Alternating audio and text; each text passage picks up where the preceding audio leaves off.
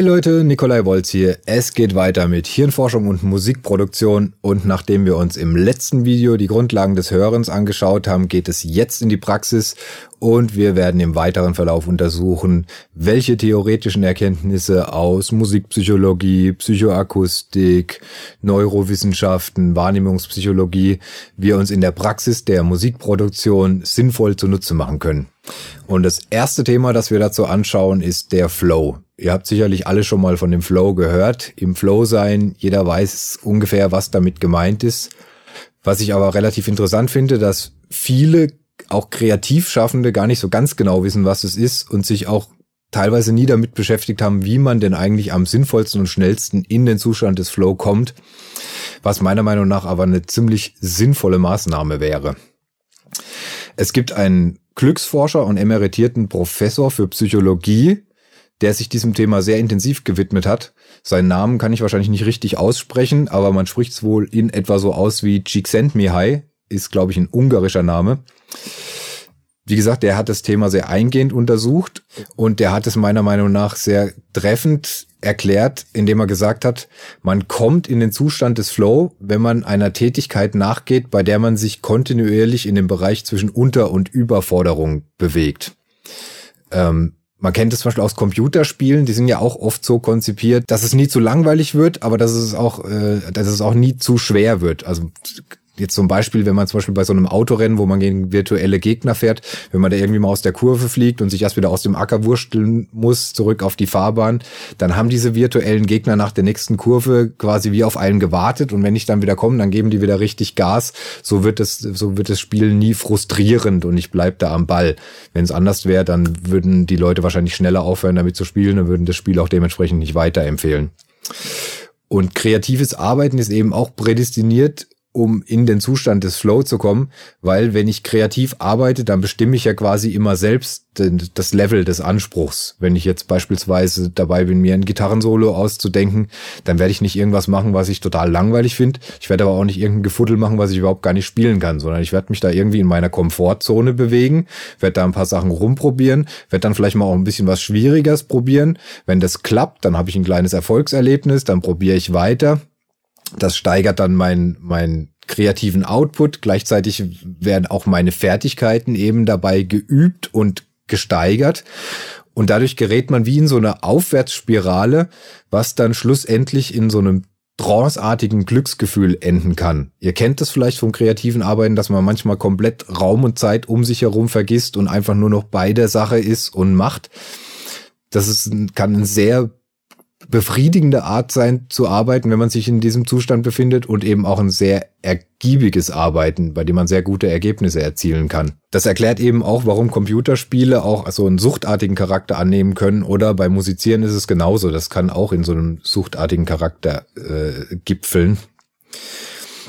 Und manche Schriftsteller und Komponisten, wenn man die zu ihren Werken befragt, wie die entstanden sind, dann hört man öfter so Aussagen wie, dass sie das Gefühl hatten, sie haben eine innere Quelle angezapft und das Werk ist quasi durch sie hindurch geflossen auf Papier oder äh, wie auch immer.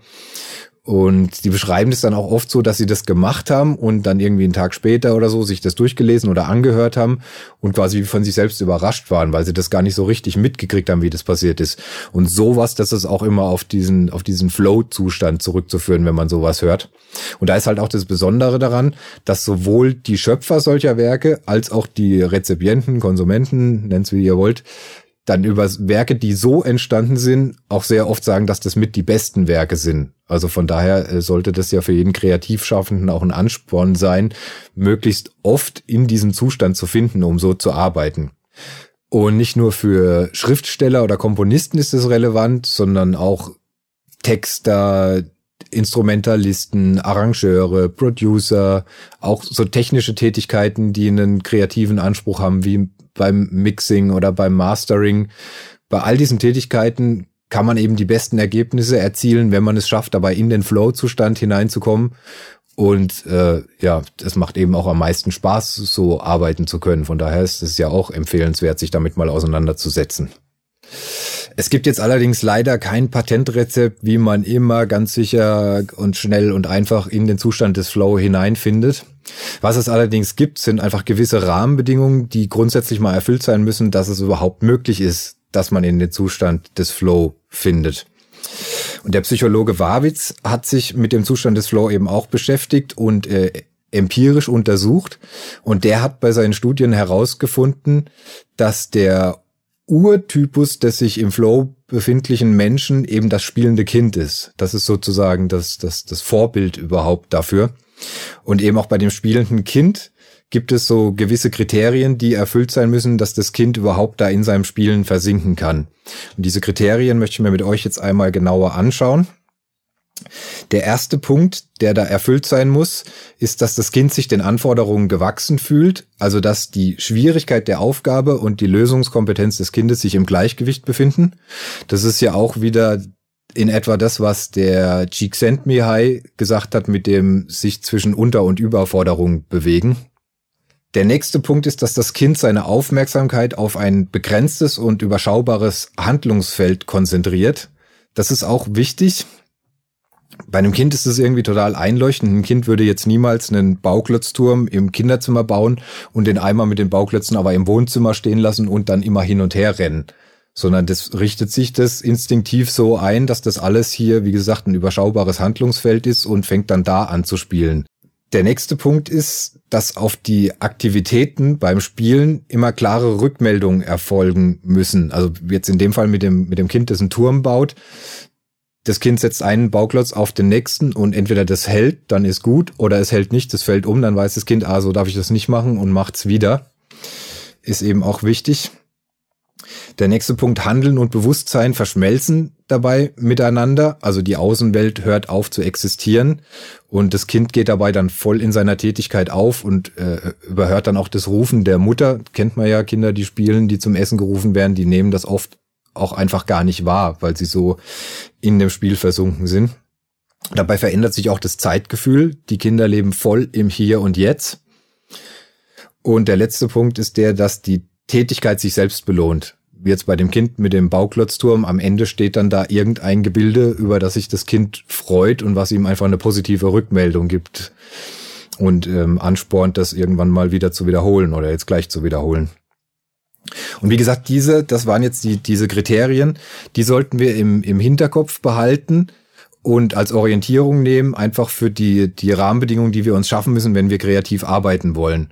Also wie jetzt zum Beispiel das mit dem überschaubaren Handlungsfeld ist zum Beispiel eine ganz wichtige Sache, wenn man so technischen, kreativen Tätigkeiten wie dem Mixing nachgeht wenn ich irgendwie da am Mixen bin und gerade mitten am Arbeiten und dann fällt mir ein, ach, das eine Gerät ist ja noch kaputt, da muss ich noch eine neue Sicherung reinmachen und ah, da wollte ich ja erst noch neue Röhren reinmachen und ständig durch so Sachen mein, mein kreatives Arbeiten unterbreche, ist, klingt irgendwie total einleuchtend, dass ich so wahrscheinlich ganz schwierig nur in den Flow hineinfinden werde. Oder wenn ich als Gitarrist da sitze und mir ein Gitarrensolo ausdenk und es gewohnt bin, halt so beim Komponieren halt auch Effekte zu benutzen, dann muss das natürlich auch alles am Start sein.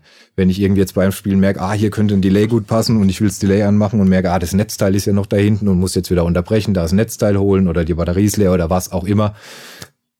Klingt auch einleuchtend, dass das den kreativen Fluss unterbricht und auf jeden Fall nicht dienlich ist.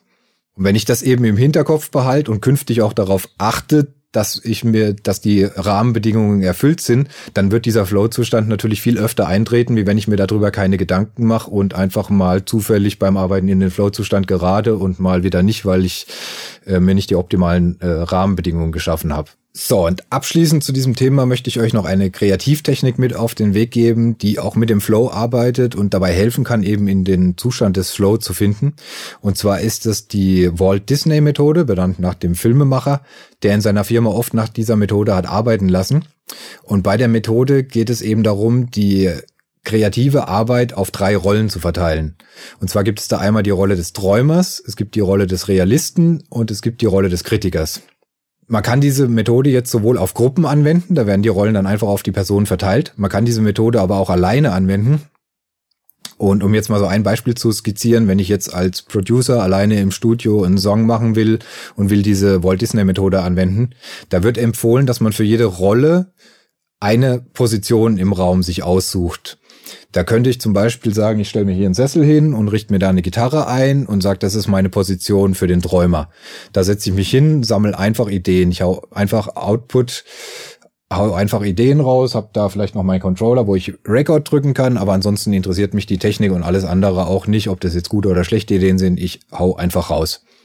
Dann könnte ich für die Rolle des Realisten wäre ein sinnvoller Platz hier am Mischpult und an den Monitoren, wo ich dann danach hingehen kann und mir das Ganze mal genauer angucken kann und versuchen kann, in eine Struktur zu bringen. Mal gucken, was eignet sich da vielleicht als Intro, was könnte man als Strophe nehmen. Bringen da, wie gesagt, eine Struktur rein, setzt es zusammen und könnte dann für die Rolle des Kritikers mir da hinten das Studiosofa aussuchen, drück hier auf Play, setz mich da hin und guck einfach nur, was ist da jetzt nicht so gut. Dann kann ich das Spiel wieder von vorne beginnen, weil ich vielleicht aus von dem von der Rolle des Kritikers jetzt weiß, ha, Übergang hier, Strophe zu Refrain, das ist noch nix. Setz mich hier wieder hin und sammel einfach Ideen für diesen Part. Hau einfach wieder raus und dann fängt's wieder von vorne an. In der Gruppe, wie gesagt, werden die Aufgaben dann einfach auf verschiedene Personen verteilt, die dann auch direkt miteinander interagieren können.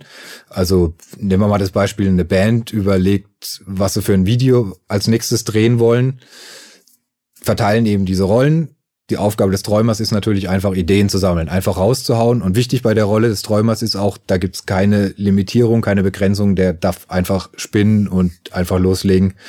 Da könnte der Träumer jetzt dann auch mit so Sachen kommen wie, ich will ein Video, wo ich durch die Luft fliege oder wo der Zuschauer durch den Bildschirm zu uns in das Video kommen kann und sich hier bei uns umgucken kann.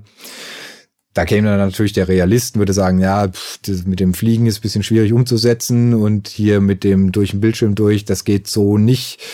Aufgabe des Realisten ist es dann natürlich aber auch umsetzbare Alternativen zu konzipieren. Da könnte der Realist in dem Fall dann eben mit sowas kommen wie, ja, wir könnten da vielleicht so ein Virtual Reality Video mal äh, andenken. Sowas kann man vielleicht schon mit zwei GoPros irgendwie umsetzen.